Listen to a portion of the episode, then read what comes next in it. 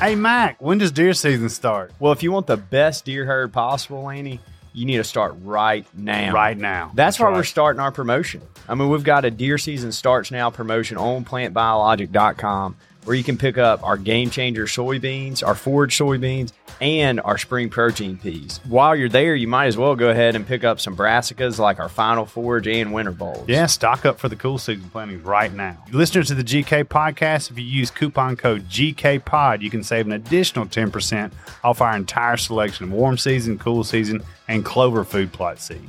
Get started today. Visit plantbiologic.com for an unforgettable fall. Hi, I'm Jeff Foxworthy, and welcome to Gamekeeper Podcast. If you want to learn more about farming for wildlife and habitat management, then, buddy, you are in the right place. Join the Gamekeeper crew direct from Mossy Oak Land Enhancement Studio as they discuss the latest wildlife and habitat management practices, news, and of course, hunting. There's no telling what you'll learn, but I'm going to tell you, I bet it's interesting. Enjoy. All right, we're live without Mac in three, two, one. Wow, what an episode this is going to be, This Lanny. is a great one. yeah. And but- Mac's missing it. Well, uh, I, I tell you what. So today, Dudley, I'm looking at you. You got a big smile, Lanny. Uh, you you look uncomfortable, and then across the room we've got three game wardens in here. Uh, and and these guys are celebrities, so to speak. They busted the largest poaching ring. I think it. it I've ever heard of. yeah, Turkey probably in the United ring. States, which makes it the largest poaching ring in the world, if, if I'm not right. mistaken. And so we're just so excited to have you guys here. We've got Sheila Smith. If I, uh, I want to make sure I get everybody introduced, and then we've got Randy Cooley. And we've got Jake Guess. And Jake looks like he probably could play football for Mississippi State as a lineman right now.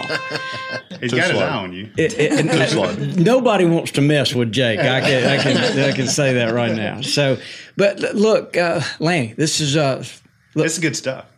And- and let me say this right off the bat. Um, thank you for hitting the horns for him, Richie, because we are we are really in awe of what you guys have done. And uh, but we want y'all to be comfortable here because there's no reason for everybody to be uncomfortable. Uh, you know, but we're a little uncomfortable being around the game boards. Uh, we can look at Lanny and see. So, but we would like for you guys to relax and just enjoy your time here in the Gamekeeper Studio. We left our ticket books in the truck, so y'all are good for now. good. Yeah, well, uh, I mean, we see all the, the, the all the trucks are parked out front. We're used to game wardens hanging around here, but y'all are kind of there's we're not used to this many. Yeah, everybody's stopping on the highway and looking. I do feel sorry for y'all, and and it's it's obvious. Like anytime a game warden comes in our office, that's all we ever talk about. It's like That's all. y'all we, have lives outside of that too. No, that's true. that our life is pretty much what you see. I mean, you, it's I a mean, huge commitment. It doesn't matter where you go. I you mean, go anywhere, a Yeah. wedding reception, Yeah. it's always about poaching. That's right. Oh yeah, it's always. Let me ask you this. Yeah, I got this. I got this neighbor. Yeah. You know, I mean, that, those just because those trucks are green out there, they have they have a um, flashing sign that we can't see, but everybody else can see when we pull up to a gas station. Ask me a question. Yeah. You'll see somebody walk out of the gas station, and all of a sudden you see it's like that light bulb goes on. yeah. There's something I need to ask him, but I don't know what I need to ask him. But I got to go talk to him, but I don't know what to ask him. And, and they'll come up with the most random stuff. Yeah. I bet. Just, I mean, stuff they've laid awake at night just trying to come up with Well, the most odd thing they can ask. Our local warden had to pull over a gravel hauler because he was- he Oh, wasn't yeah Yeah. He wasn't acting. I was like Marshall, thank you. Now, we pull over all kind of stuff. but Yeah. We don't deal with just, Yeah. just No. wildlife stuff. Right. We deal with like everything. I mean, that's the warden part of it, I think. I isn't mean, it? we deal with like literally everything. I mean, I chased down a naked dude one day. I believe. you know, high and crazy. You know, We Okay. don't deal with just. I know right where to go first. Yeah, yeah. No, we, can, we can skip that. Well, I mean, South, Southwest Mississippi, where we work at, is a rural is a rural area. I mean, um, Franklin County has less than nine thousand people in the county. Uh, the sheriff's office is made up of maybe four officers. So, you know, Shorthanded. It, so. Yeah, well, I mean, that's sheriff's just the bu- the way the, the between the population, the budgets, and it's just it's not a lot. So we all work together. hmm You know, now our administrations may not get along, but we all get along in the field because we depend on each other. And you know, we're out working a lot by ourselves at night, and so are they. So, you know, we back up a lot of a lot of agencies, and and they back us up. So. Mm-hmm. You know, for us to get out, and that that's kind of our safety blanket is getting out working with with the local guys. Um, we've got officers right now working with other agencies, assisting on other details. I mean, when it comes down to search warrants or it comes down to, we've helped the U.S. Marshals uh, with fugitive recovery, and I mean, it, it's you know that's that's just what we do. That's part of it. Well, I've always understood too that I mean the game wardens. Have, I've always been taught this are have more authority and range uh, than any other law enforcement officer. we have we we can articulate more areas to how we do law enforcement. Um, we have we have law. We're still bound by the Fourth Amendment, just like everybody other law enforcement agencies. But luckily, so far in Mississippi, we still have um, a lot more uh, laws on our side that aid us do, to do our job um, our management areas, different places, just like going to schools and all, you know, the schools, when you go on a school campus, you can be searched by school people. Well, when you go to one of our WMAs or you go to one of our, uh, our hunting areas or something, then there's certain criteria that we have to meet. Now, like I said, we're still bound by the U.S. Constitution like everybody else in state law, but we just have a little more leniency in how we can articulate how we do how we do our job. Yeah, Dudley and I were talking about that. I mean, is is you you you would have to make so many judgment calls about what y'all are doing. yeah. It's everything's got to be so situational uh, in probably every different scenario you run into. I mean, it's not like Nothing's black it's and not white. like you No. run a stop sign, you're in a stop sign. Right, Most of our laws aren't like Yeah. that. Right, You've right. got to make a judgment call. And, awesome. and it's like the natural natural disasters and you know um, we we don't have to be activated say a hurricane comes through well we've got the four-wheel drive trucks the winches the boats the four-wheelers a lot of times we're we're the search and rescue. But then when that's over with we're also out there flagging traffic. Um, we're helping do all kind of other police duties. And there's not any special powers that have to be given to us by the governor to do that at that particular time. Gotcha. During Katrina, we basically we basically owned Highway 90 in, in Biloxi. It was ours. We we came in. We told you know basically took over uh, between us and Alabama Game and Fish that came over and helped. We pretty much flagged traffic and handled Highway 90 during Katrina for three weeks to give. That way, Biloxi didn't have to deal with it you know they they could go do what they needed to and tend to their families and that's the first wave of us were search and rescue getting everybody the best you know found or what we could do and after that we went into that's that's what we did was traffic control and and we we patrolled at night the casinos and everything hmm. so it's not it it's a job but it's it's you don't take this job for the money hmm. I bet not. I mean, it's it's a calling, and it, it is your life if you take this job. yeah. I want to just say that this story that we're about to talk about involves, I, I think, at least 14 different people, if my notes are right. And Sheila, you look like you, you would you'll correct me if I'm wrong, but at least 14 different people, uh, over a hundred turkeys were killed that you got, probably more, but you, you were able to prove uh, at least around 100, 280 violations. Staggering, and this uh, this investigation lasted almost a year. Sounds like, or maybe maybe maybe Closer over. to Yeah, Wow. by the time we were done with the investigation and prosecution and getting everything ready, it was it was close to two years, all said and done. and it traveled across multiple states as well. So it wasn't just Mississippi here. Correct. It, Nebraska and Kansas and Mississippi. So wh- while we're here, could you kind of give us just an overview of that part of the the, the, the, the breadth of this case? Well, we had it started out in in uh, Lincoln County mostly, and then once we got to doing the investigation, we realized it was covering five different counties in Mississippi. And once we got to looking at the evidence, we realized they had gone to several different states, but they mostly killed stuff in Nebraska and Kansas. And that's when we brought in the feds to help us with the case also. So that was it. Kind of started growing more and more from there, and once we started doing charges, it just kind of kept kept on going, and that's when we realized we had a few main players involved. And once we started digging and investigating. That's when it came up to between 14 15 people that were the main ones we ended up charging. But there was like four or five main subjects, and the rest mainly helped them and we're So, uh, does social media play a factor into y'all learning about this, or is it people giving you tips? And I'm I'm, I'm looking over here Yeah. at Jake. Where- It was word of mouth. That's how I first heard of the main individual. So people just kind of started bringing them up, like y'all need to watch this family, or I would describe people- it as uh, you start hearing a whisper in the community. One Mm-hmm. person, you hear a name multiple times, you start to look a little harder. Then I wouldn't say it was one tip; it was probably several tips, and it's kind of like a puzzle. Just Yeah. pieced it together until another tip kind of pushed the whole thing over, Oh, and wow. it collapsed. We hear so much today about uh, uh, social media about guys.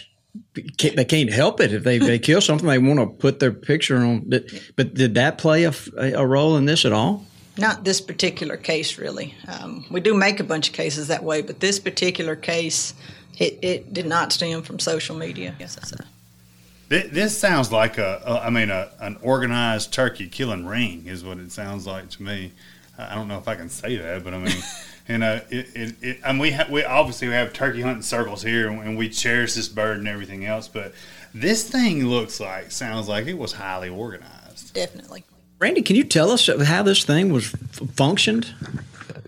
you basically had one guy that was in his in his forties, late forties, early fifties, and he knew a lot of the people in the community.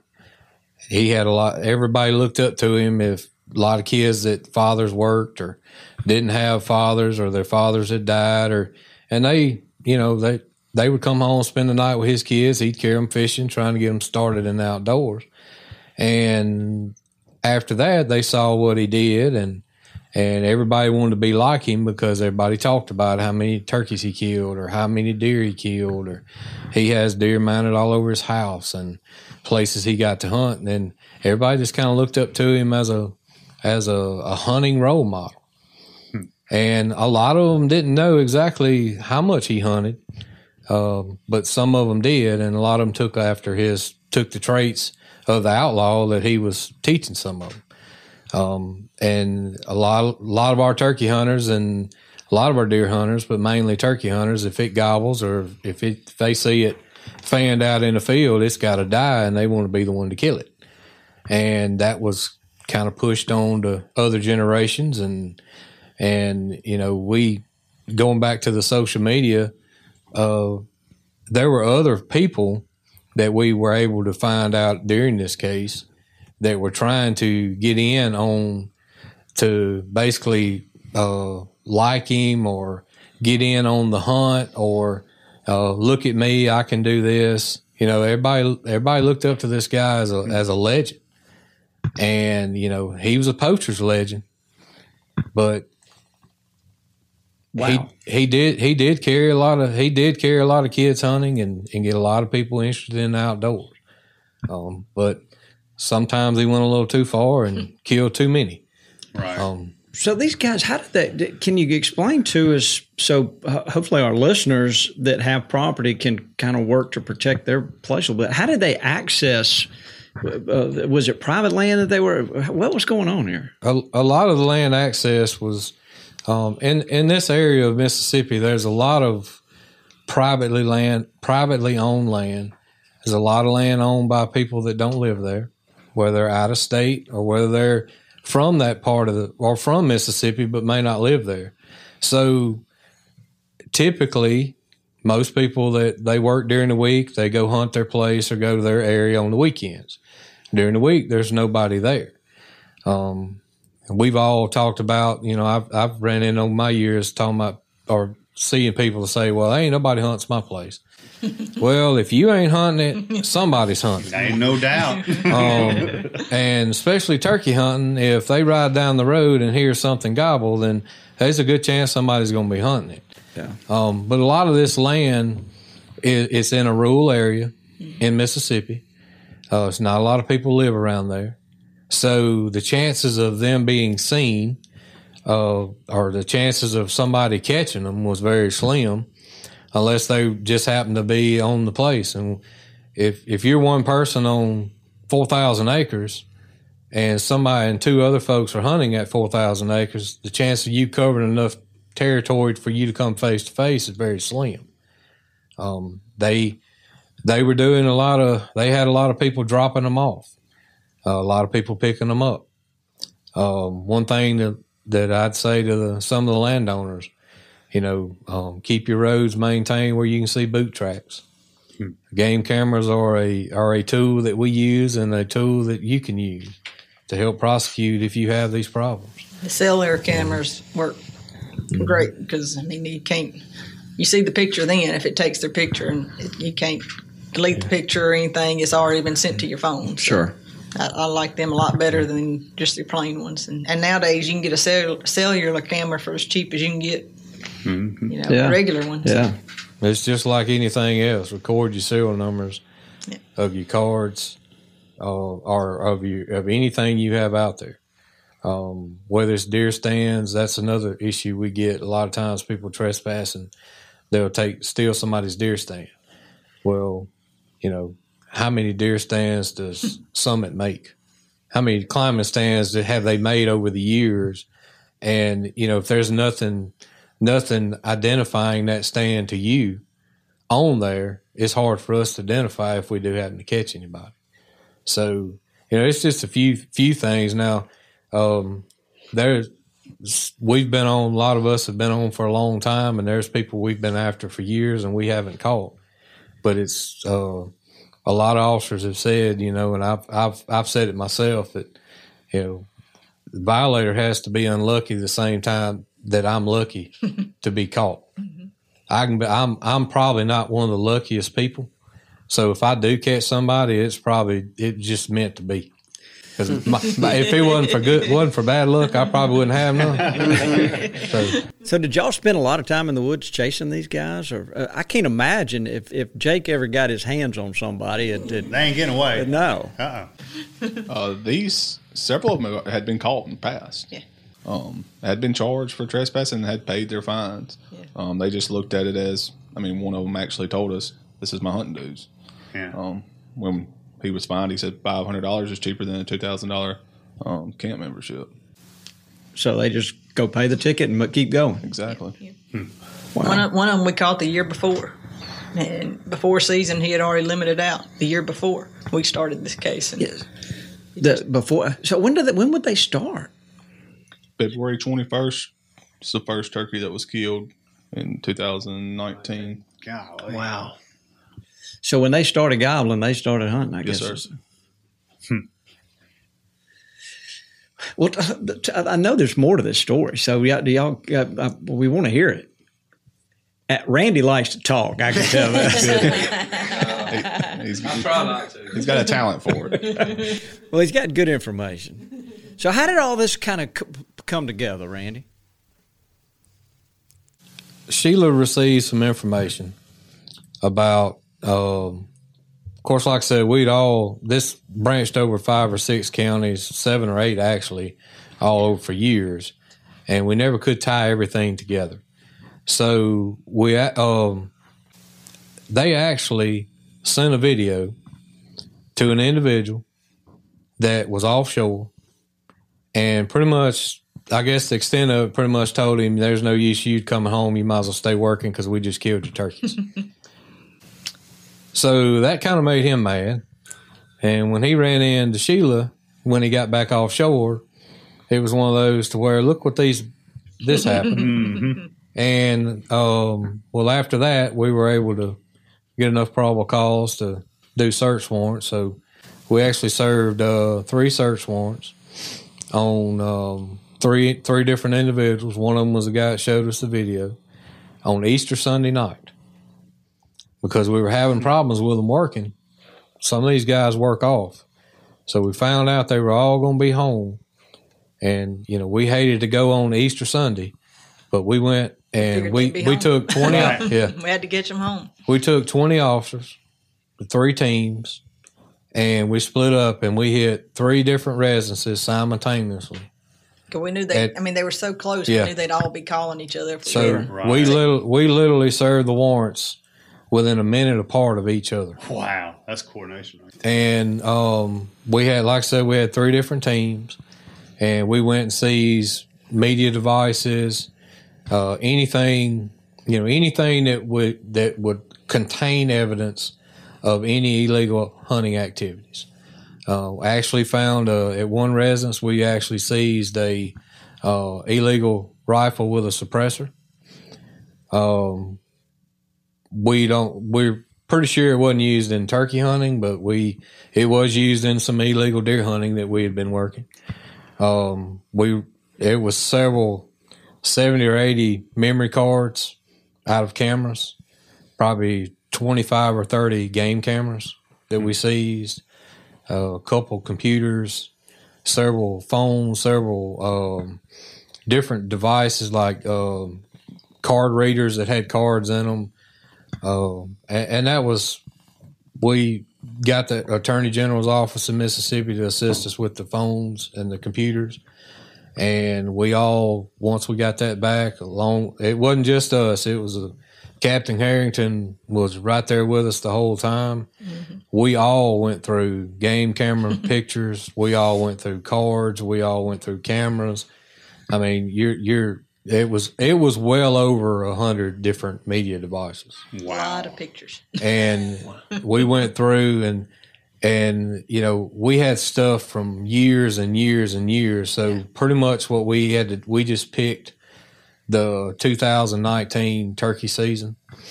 Um, we did charge some on some deer hunting stuff violations, but we picked the 2019, 18 to 19 turkey season, and that's what we focused on.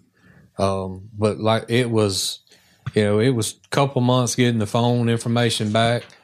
None of us had been trained on any of that, so we spent about once a week. We'd spend at the attorney general's office worrying them, trying to get them to show us how to use this stuff. Um, and it was a learning experience for the agency and for us Uh, because none of us had ever done anything like this. Hey, this is Mac. Checking game cameras is one of the many pleasures I get from gamekeeping. onX helps keep track of my camera locations to be sure I'm getting the information that I need to make the best decisions for the wildlife. Try it out for yourself and see. Use coupon code Mossy Oak to save 20% on your onX subscriptions. Know where you stand. So these guys would get dropped off, and then somebody would they would text, and somebody would come back and pick them up, and y'all probably had access to those texts then it- Right. afterwards and be able to. Ba- basically, they were. Um, we talked a few minutes ago about how this guy was kind of the head of everything. He would literally. They were people would text them at eight nine eight o'clock nine o'clock at night, trying to get into this little group and say, "Oh, do you need to be? Do you need a cast out, or do you need to be dropped off, or do you need a pickup?" There was folks who would send in information. There's there's one there's one with at least an inch and a half spur blowed up at so and so's field. You know, and it just it was unreal the amount of information that was rolling in, but they always had at least two to three people backup that could pick them up. They, they'd message, you got anybody drop us out in the morning? No, so and so can't. Hey, call this person. Yeah, they said they'd drop us out. They they just back and forth. If one didn't have somebody, the other one find somebody to drop them out. Did they were these drop off and pickups? Were they anything beyond just a normal drop off and pickup? Was it really early in the morning or r- They get there before daylight. yeah? They they it was a it was a um, it was a well planned out event. They would have somewhere that they would have permission to, to park a truck. They would park a truck at that place to where somebody thought they were hunting there. Then they would have somebody pick them up and take them to wherever they wanted to hunt. And then when they got through hunting, they would they would either call somebody or text them or so, some type of correspondence, whether it was social media, uh, Snapchat, or any any one of those formats. We need somebody to come pick us up, it got to the point to where look for the Sonic Cup in the road, or look for the limb in the road next to a tire. Um, you know, you know the drill. When you get here, kill the motor and roll the windows down. I mean, it it was not. This wasn't one of those fly by night things to where, you know, um, we all sitting around drinking cold beer and decide let's go to this man's place and kill turkeys in the morning. Wow. This was a plotted out from all year long deal. Mm-hmm. And they there was they went to several the several, same places they pretty much went over the years. They would start out, and this was something we we found this we just could not understand, but it makes sense. They would start out the first of season close to their houses on areas that they were still trespassing, but they would start out close to their houses. And as the season progressed, they started branching out to the other counties. Um, they didn't come to my county that much simply because of the national forest. And if y'all have hunted national forest birds, they're not nothing like private land birds. They gobble in a hole, and then that way And run the other way. and then run the other way. yeah. So, but a lot of this, I mean, it was all majority of it was private landowners that the birds weren't pressured that much, so you didn't have, you know, they didn't have to have to deal with people. Now, every once in a while, we'd get a, we would see a message to where, you know, um, there was a few times they had to, they had to call and get somebody to come get them ASAP because uh, the landowners were after them or um, uh, you know, there was there was a lot of other things that they would they would pure they would basically we would find a location where they were dropped off, and all of a sudden the landowner would get after them, and you know, forty five minutes later they're three miles down the road trying to get somebody to, you know, so it was it seemed to be more of the game and the killing, not just having to kill the bird, but it was more the hunt and the chance of taking and getting caught mm-hmm. that kind of fueled a lot of this. Yeah, he was not not romantic hunters like like Bobby down there. It doesn't sound like they were setting up So- and yelping and enjoying them in the sunlight. Uh, would you say these people? I mean, are they are they nice outside of their illegal activity? Are they nice people that you'd want to hang out with and, and have a conversation with? Or- Go to a fish concert. Oh yeah, Yeah. I, you, you would never. You you could see these folks on, on in the in the street or at the cafe or uh, at the co-op or whatever, and you could sit there and talk to them Nice as could be. Likeable and, people. as Oh, like yeah. as to be. oh yeah, definitely. Yeah, and, and all the stuff that we have. I mean, I've I've run into I've I've ran into a couple of them since all this, and they sit there. I mean, we joke about it.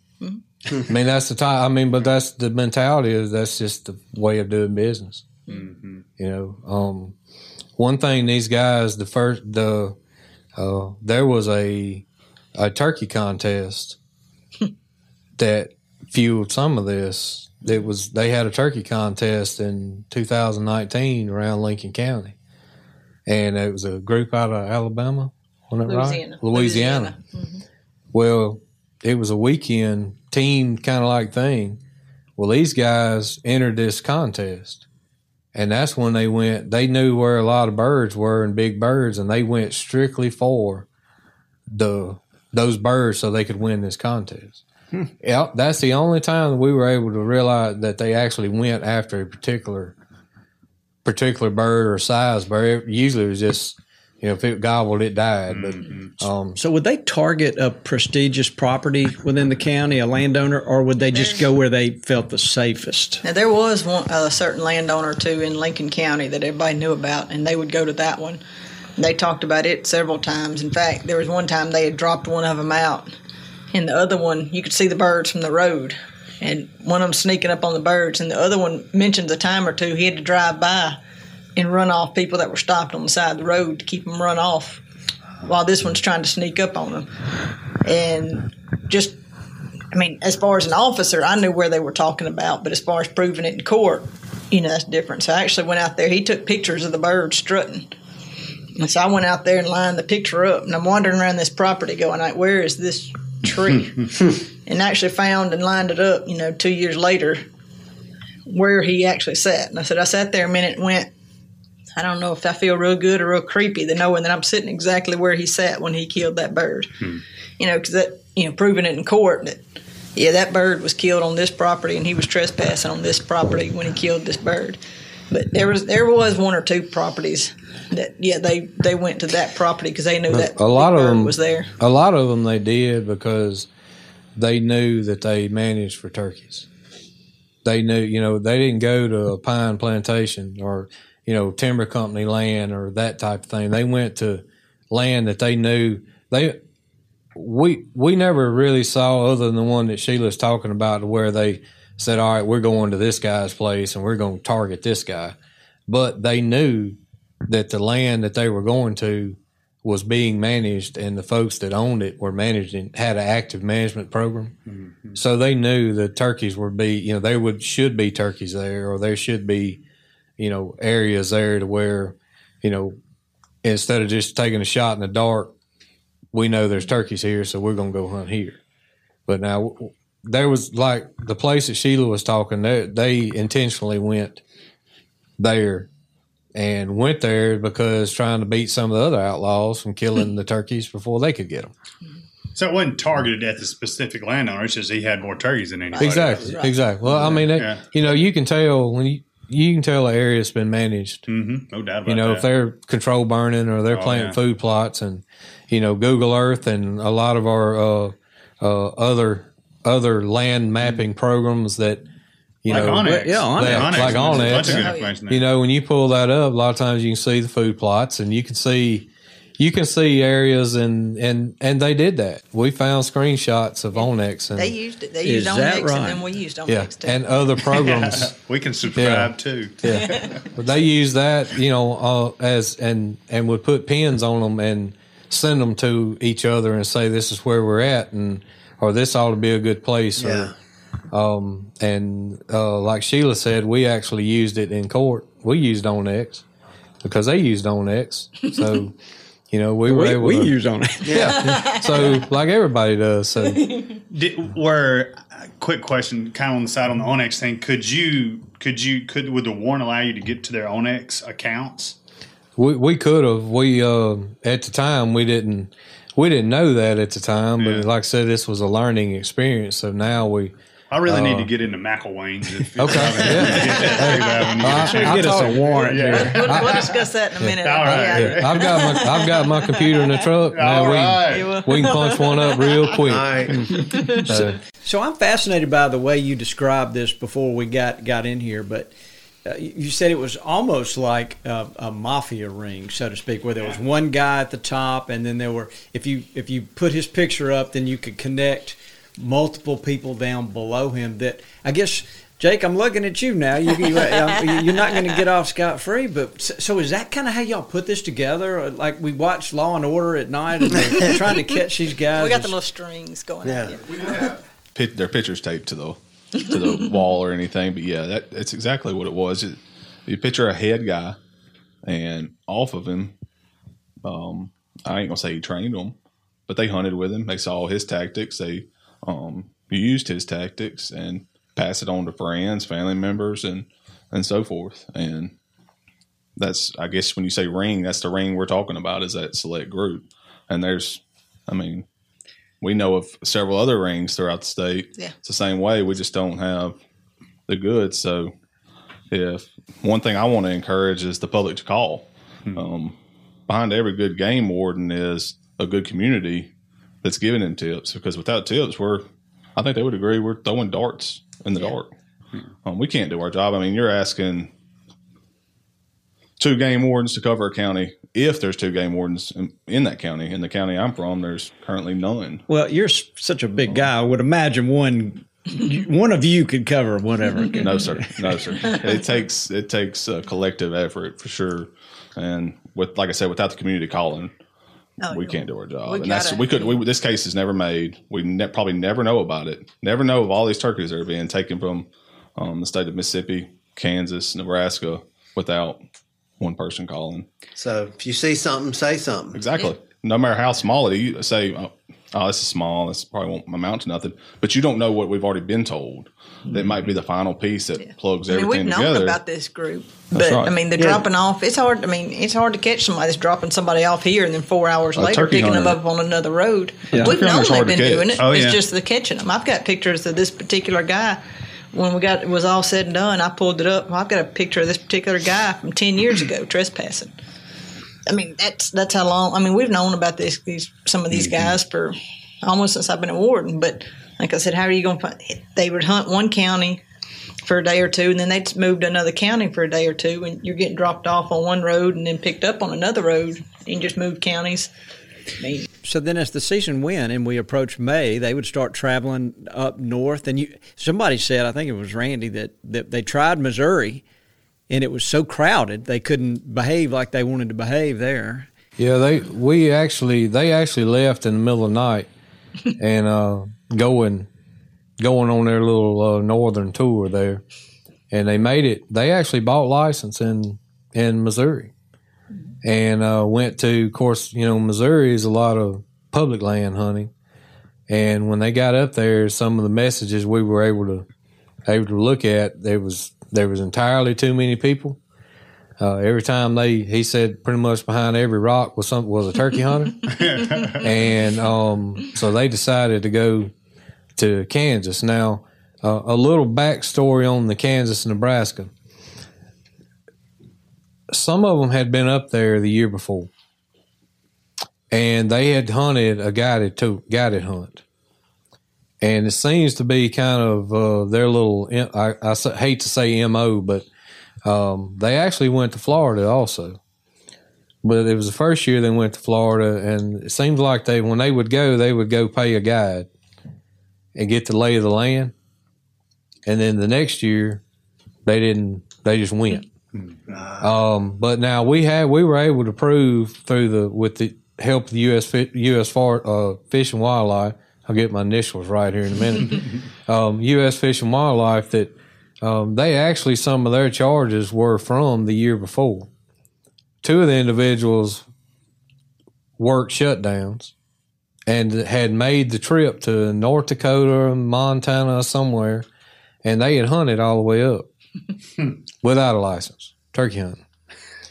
Well, one of the other groups had went and went through a guided hunt, and they had actually stayed at a hotel that they stayed at the year that we wound up charging. So they all had been up up in that area through the Missouri and Kansas and Nebraska on up hunting. And well, then when they went back the next year, then we were able to find that in the information and we're able to find, you know, the hotel through various uh, investigative tools and pulled it up, found pictures of them taking pictures outside this hotel or motel and pulled up on Google Earth and found the actual Connex boxes that they were taking pictures in front of and and uh, but so it was it wasn't just uh, like I said earlier none of this was a spur of the moment type deal. This was well planned out. Now they may not have known exactly where they were going that day when they got there you know or where they were going next but they knew where they were where they were going um, Jake was actually with one of the uh, fish and wildlife guys when they interviewed one of the targets on the phone, the one that actually basically confessed. And um, we didn't know. We knew they went. We figured they had went to Kansas or Nebraska, but we didn't know for sure. But he, you know, with with him confessing and giving us more information, but um, Jake, kind of a little funny story.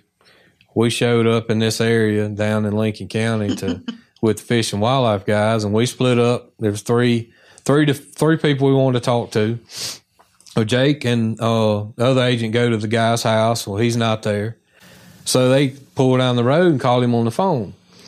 So while they're on the phone, all of a sudden this guy comes up in his underwear, drunk with a shotgun, won't know what they breaking into and what they trying to do. so the U.S. Fish and Wildlife agent is on the phone interviewing, never stops the interview. Jake's dealing with this old man that thinks they're out there trying to rob something. and the fish and wildlife officer still gets the guy to confess. Oh my goodness! Wow. So, but you know, uh, none of this was none of this was fly by the seat of your pants stuff. It was all they knew what hotel they were going to stay at. They went up to Nebraska with the intent to kill. What was it? A Merriam? Is that what what they killed? Is that what they went to? They were trying to because they they hadn't killed one, so they went up there to kill it.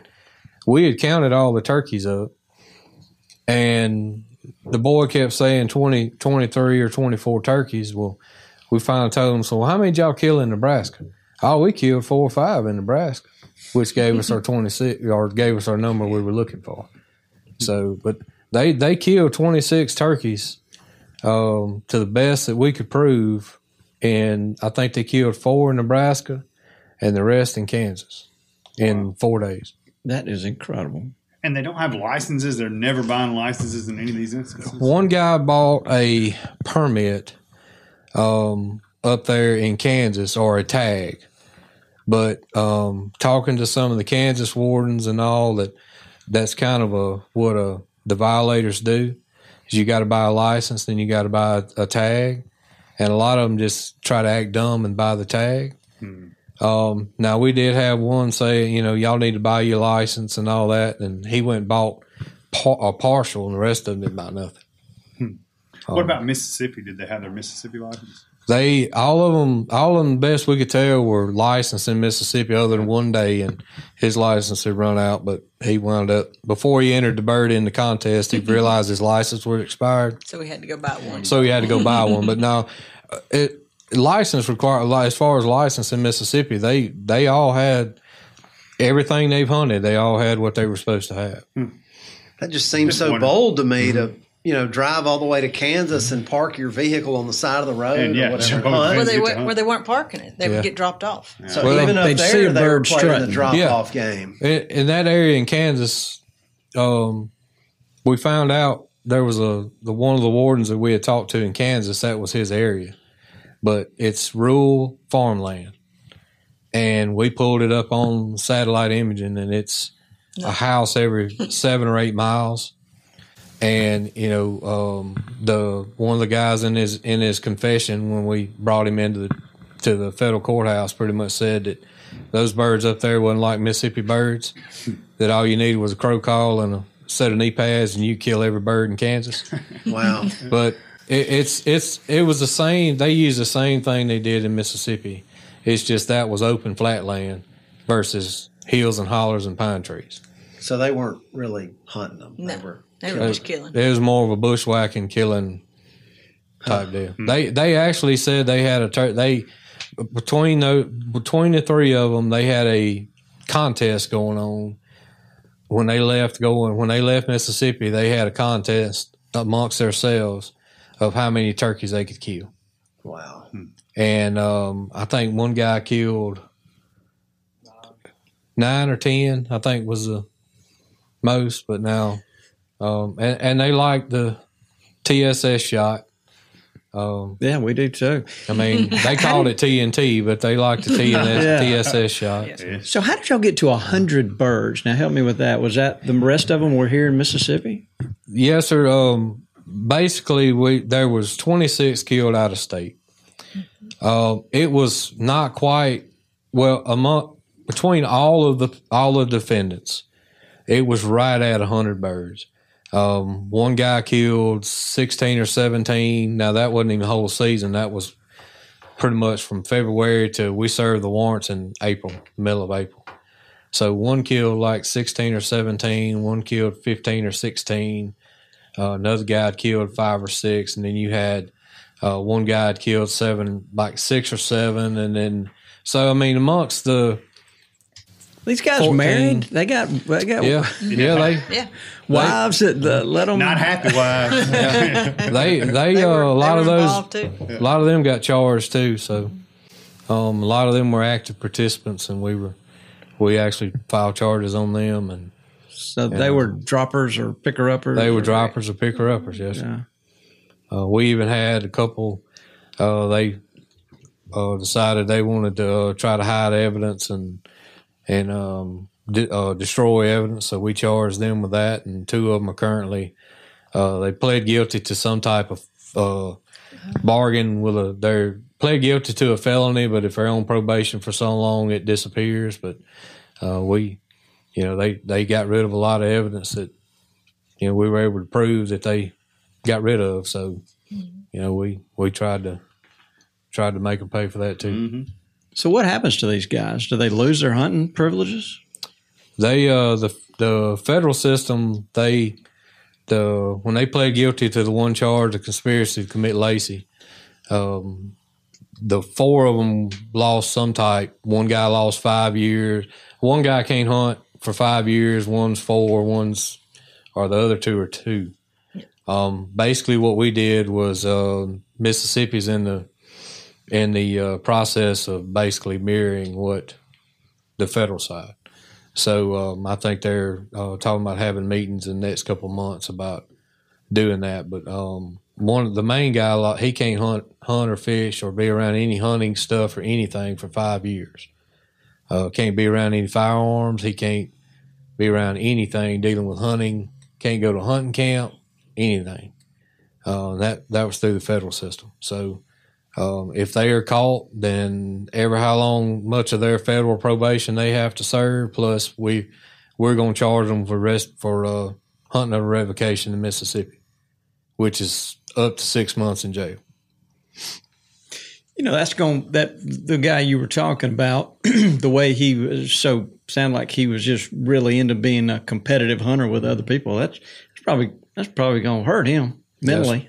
Yes, sir. It's going to hurt. It's it's several of them because uh, two of them actually, while they were under federal investigation, they actually went on a turkey hunt in South Dakota and Missouri. Now, this was before they had been found guilty or pled guilty, but they were they had been served after they had been arrested by the federal government. So after they had been caught, they went on a hunt. They went on one They more they went on a hunt, but now when the guy was asked, and this was one of the one that snitched in the federal system while we he brought that up while we were in there, and his mentality was, and they asked him that the U.S. attorney asked him said, "So you mean to tell me you're under indictment and you went with one of your co-conspirators to hunt?" He looked at me. He said, "Yeah, but we were legal." I mean, We did it right this time. yeah, and we checked, and they were, they did, they they bought their license where they were supposed to. But that's the mentality, you know, of of the of the violator, I guess. Wow. Wow, that's sad.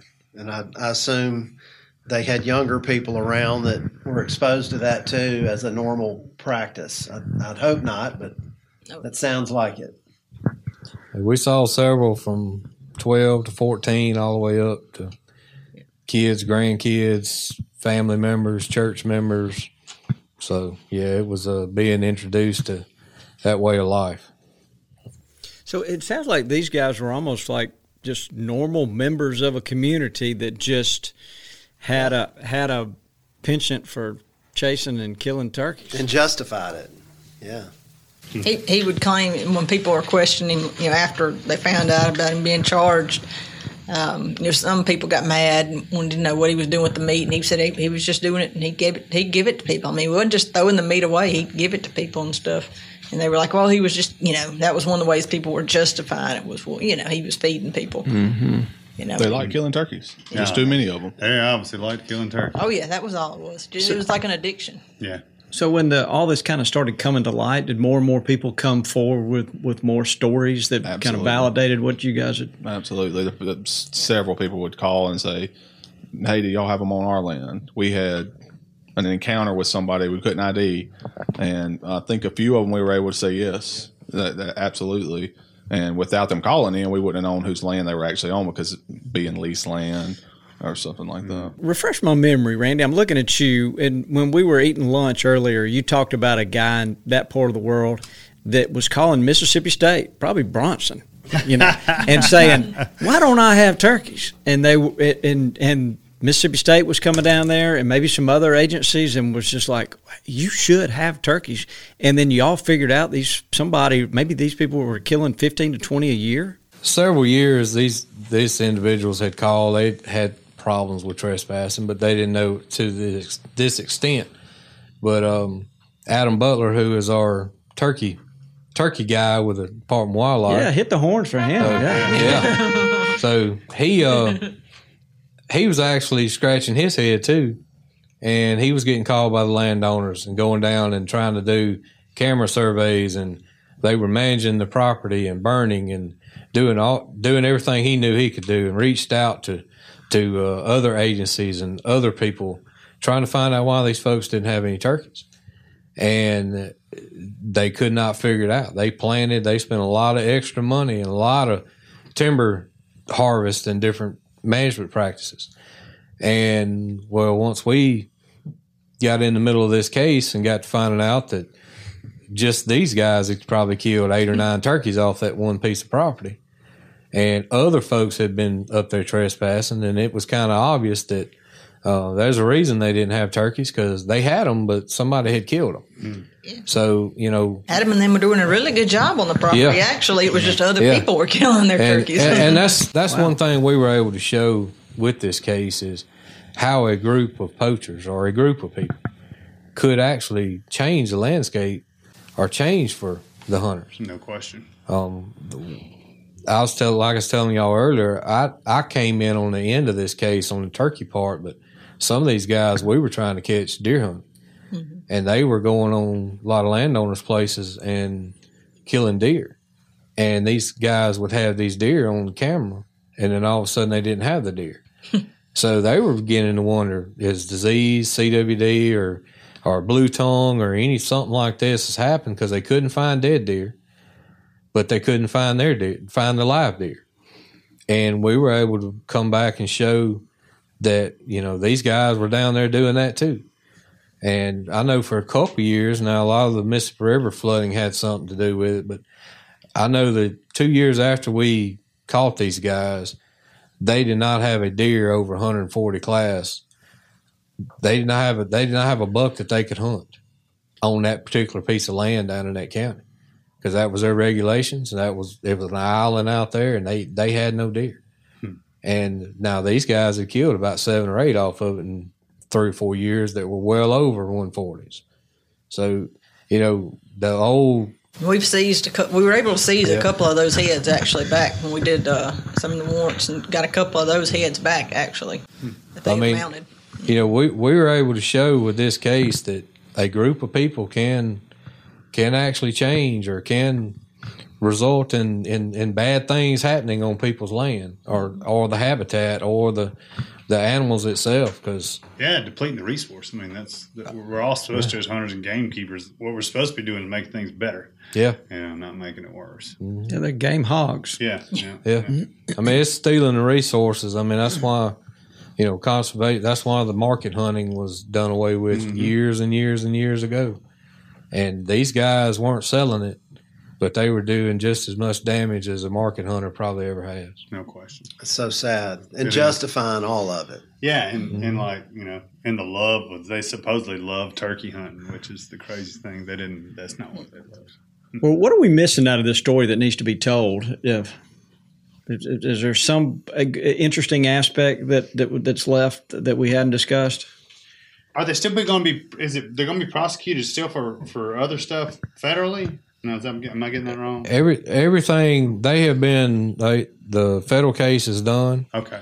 Um, there's one county that we're that we're waiting on, um, and I think it was not very many charges on it, but Yes. It's like fifteen Majo- or sixteen charges yeah. left. Is all. majority of the case is has been prosecuted and and and done. But um, How did the how did the guys act or react when it was all over with? Did they did they confess or did they it, did they get it off their chest and tell you more than you knew? Or not not really. They, we didn't have a problem with them as far even the night that we went did the search warrants. I think the place that Jake went, the guy actually was.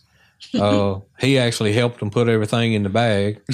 Um, Oh, you mean, forgot that. Yeah, I mean, you know, of course, you know, they, they, he might have had a few Bud Lights in him too. So, um, but they didn't really. They, I mean, the federal case and the state case. Sheila's got a good laugh. Yes. doesn't she? the federal case and the state case all hit pretty fast.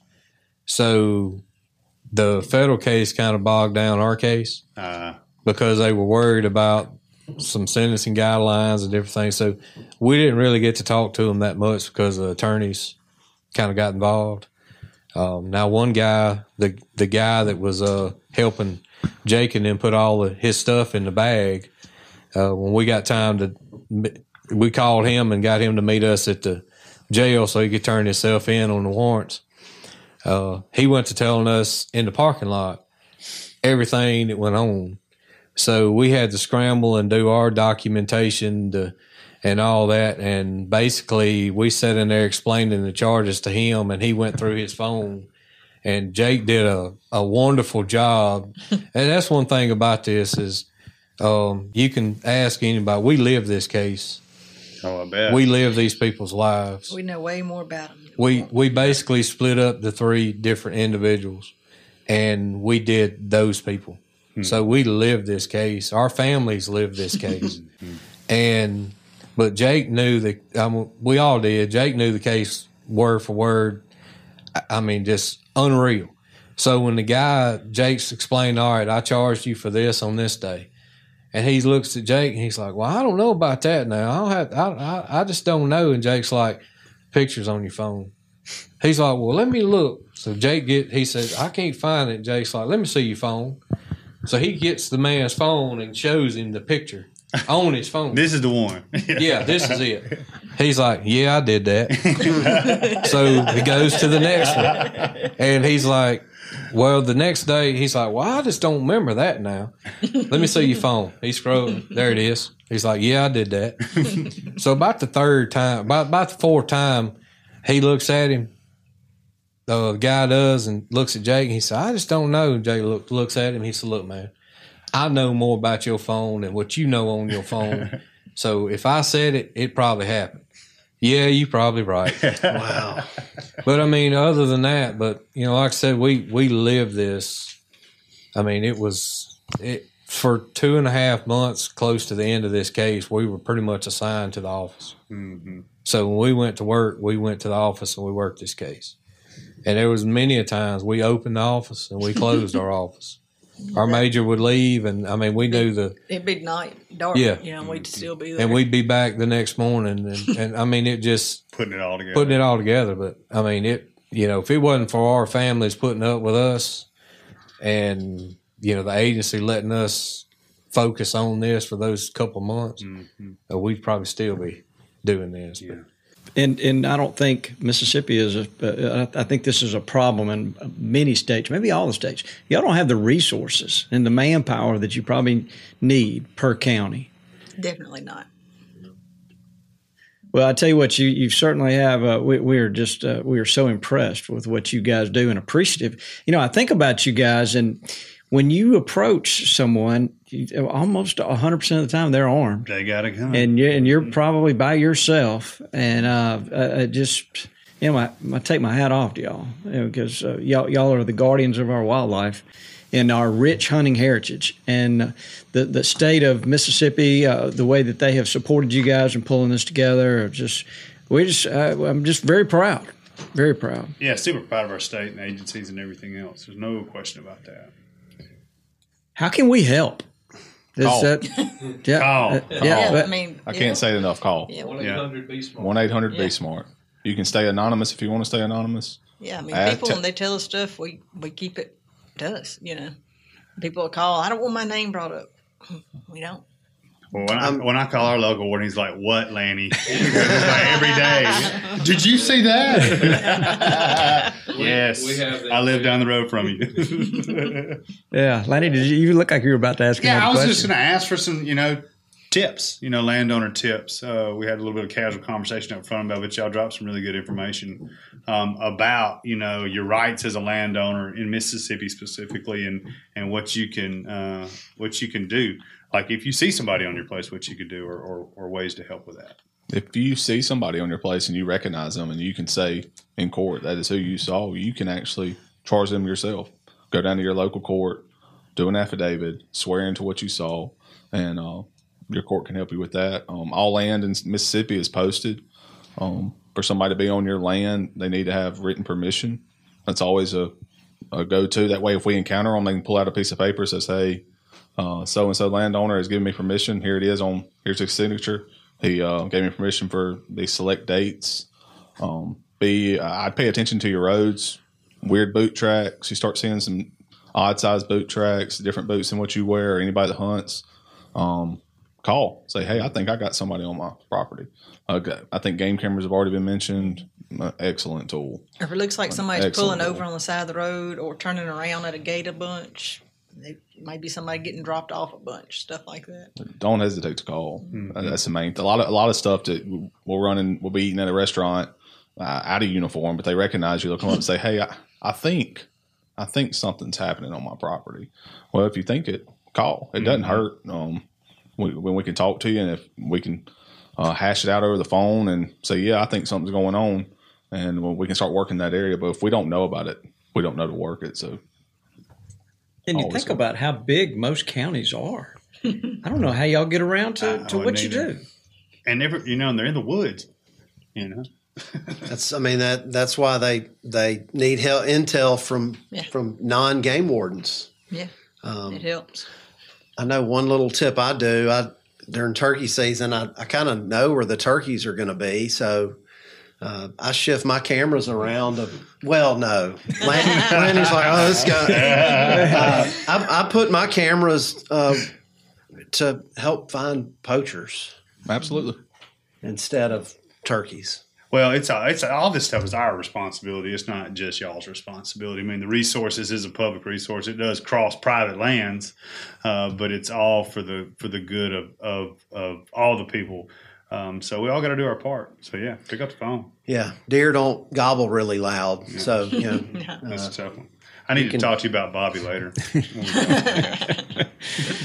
Oh man, I, I feel like there's. I just want to make sure before we leave this that we that we've. Is there anything else? Is there is there any shout outs you need you guys need to give? I, I think I speak for the three of us. Uh, the National Wild Turkey Federation. Yeah, definitely. That was pretty awesome. Uh, we didn't know about the award. Um, it was um, the first ever um, award that we got, but um, we were allowed to go to Nashville and give a presentation to.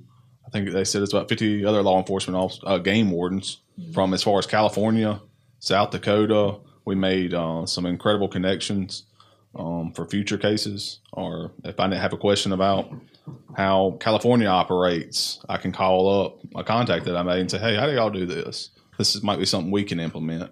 Um, that's an invaluable resource, and I, I, I want to thank um, the NWTF for um, allowing us to be there and allowing us to get that experience.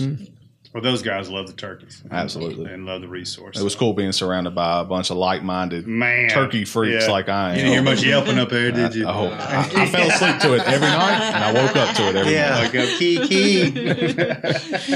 Well, you know, at this time, there's just so much uh, uh, unknown about turkeys. There's a lot of research going on. Where some, Everybody's concerned about it. There's yeah, no question about it. it is. But to, to hear somebody taking or a group taking advantage of the resource, and then knowing that there are others out here doing this as well, is that uh, man, y'all got your hands full. Yeah, there, there's so many factors that affect the turkeys that you know humans don't need to be one of them. That's Good right. point. We got to help them. I heard. Yeah. Well, I hope y'all have been comfortable sitting here. I mean, it, it- Sheila has not sh- stopped smiling the whole time Good. she's been here. It was those turkey leg enchiladas. I It was- Yeah, that was enchiladas, yeah. The turkey leg enchiladas were Delicious. point. Yep, Sam Kohler from Gamekeeper Butchery cooked lunch for everybody, and and I, I noticed Jake, you look like you enjoyed it. That was absolutely delicious. I told him I wanted the recipe before I left. Well, y'all trade. He, can- he loves to trade recipes. It with was people, so. awesome. Yeah. So, well, look at this time. Uh, I, I want to make you guys. We'd like to. We always Dudley has a question. Somebody, some listener, uh, somehow contacts him and uh, provides him a question, and he and we, so if y'all don't mind, if y'all stay here, you might enjoy this actually. So, Dudley, why don't you go ahead? Okay, so uh, Dana from Ballard County, Kentucky, emailed me the other day, and uh, it was kind of a complaint, but Uh-oh. uh, we, we got it we got it turned around. I think I got it figured out, but Uh, he said, Dudley, I planted 30 of your persimmons in my food plots. Uh, some of them are in roughly in their fourth year, and I'm not getting growth similar to what I see in your videos. Uh, this is in a well. This is in well drained bottom ground. In fact, they aren't much taller than the tubes. I've got them spaced about 25 feet apart. Uh, in the in the fall, uh, we either plant deer radish or a brassica mix or a blend in these fields. Uh, so I, I, think there he was hinting about how they you know they're fertilizing them and all right. that. Uh, what do you think is going on? And uh, so we got to talking and chatting, and turns out Dana was disking uh, right up close to those trees. Every year when they were preparing the food plots. And persimmons have a really fibrous root system, and they're adapted to being in uh, in low areas. They're adapted to being in, in higher ground, but uh, oftentimes when they're in a bottom, their their roots are much closer to the surface. Uh, to get that aeration that's in the ground, you know, deeper down, it's really wet, and so uh, that was what we are 90% sure is going on is uh, you know you go through there with a disc you're cutting up all the roots every year and it's setting it back. You could be uh, introducing diseases or things as well when you're when you're cutting the roots like that. So uh, that's that's what we're going to do. We're going i'm going to suggest to anybody um, especially shallow rooted species like persimmon uh, to not disc around them. Uh, roughly one and a half times the height. You want to not disc with uh, within you know that radius of the stem. Of the stem. So if it's a ten foot tall tree, you don't want to disc within 10, 15 feet of that stem. So outside the drip line. Yep. Yeah. Talk about the drip line a little bit because even I mean disturbing soils under older trees under the drip line can have a, a, a harsh effect too, can it? Sure, yeah. Um, everybody thinks that uh, their taproot is goes as deep as the tree is tall, and that's not necessarily true. Especially with oak species. Um, they really spread their roots out, and the majority of the roots are right near the surface. You know, just like you lime a field or you take a soil set test, you you pull that soil from roughly one to four inches deep. You know, they call that the root zone for a reason because that's mm-hmm. where most of the roots are. So uh, by disturbing that, you're you're cutting them up and uh, flipping the soil over. Uh, the life in the soil kind of dies back, and before it can build back up. So. Uh, just keep it as natural and undisturbed as you can under underneath your trees if you want them to grow faster. So, so seedlings one and a half times, and then older trees just outside the drip line, which is as far as the branches reach. Well, you can even go one and a half outside of that, but you know a lot of these older established trees that you know they grow really really fast on average for about the first 60 years and, and then they slow down. Mm-hmm. At that point, I guess if you wanted to get up to the drip line, that's okay, but um, I I prefer just leaving that area you know wild and diverse. Mm-hmm and cool. not not flipping it over. You know. So. Thank you, Mr. Knowles. There it is. I learned something. yeah, I'm, I'm glad y'all are paying attention. Dudley will drop some knowledge on you now. well, wait, look, before uh, we uh, we have you guys three levee bottomland slings for you guys to take back. Yeah, they're gamekeeper slings so that y'all can take those back. But, awesome. All right. But I, I just, gifts. I just don't know. you know, Toxey couldn't be here today. He wanted to be here. Just the, from the whole company, we just have so much respect for what you guys do and and what you've done. And um, and just we just want to say thank you. Yeah, thank you. Absolutely. We're huge, obviously, fans of MDWFP. We talk, brag on them all the time, but y'all do an unbelievable job helping us manage, you know, th- th- as private landowners, this resource. So we can't we can't ever take that for granted. Yeah, and, and boy, we were so thrilled that they let y'all come up here. We don't know if we're going to get to keep doing this pod. It surprises us every week that we get to do another. At least we got we y'all think, in here. Yeah, and we think somebody's listening to it. so look, thank y'all for hope. traveling up. Uh, lunch, we uh, we loved being able to feed you guys. We just we, I just can't say enough. We appreciate all the game wardens out there. What you guys? Hey, this place would not be here without turkeys. Now that's the bottom line. So yeah, that's right. The resource, yeah, so. we want to shoot. Uh, we want to be able to shoot our share of the turkeys. You know, and so anyway, that that's that's kind of how we roll. But Miss Sheila, it's been great to meet you. Uh, it too. really has. Appreciate Randy, uh, you look like a law enforcement officer. I mean, you. I can I can just see you getting on somebody. I'm kind of the black sheep of my family. I'm about the only one that ain't been to jail. so the wardens where I was from were glad when I got hired. So if that tells you anything about what I used to be. So, well, they say the best wardens are ones that maybe have had a checkered past. well, I've had a checkered past. So Well, that's awesome. So, any, have you guys got anything else to, that we need to cover? Nah, just thanks. Yeah. Yeah. Uh, Jake, you got anything you need to say? I appreciate y'all having us. Yeah, we're glad to have you. So, well, why don't you say goodbye, Dudley?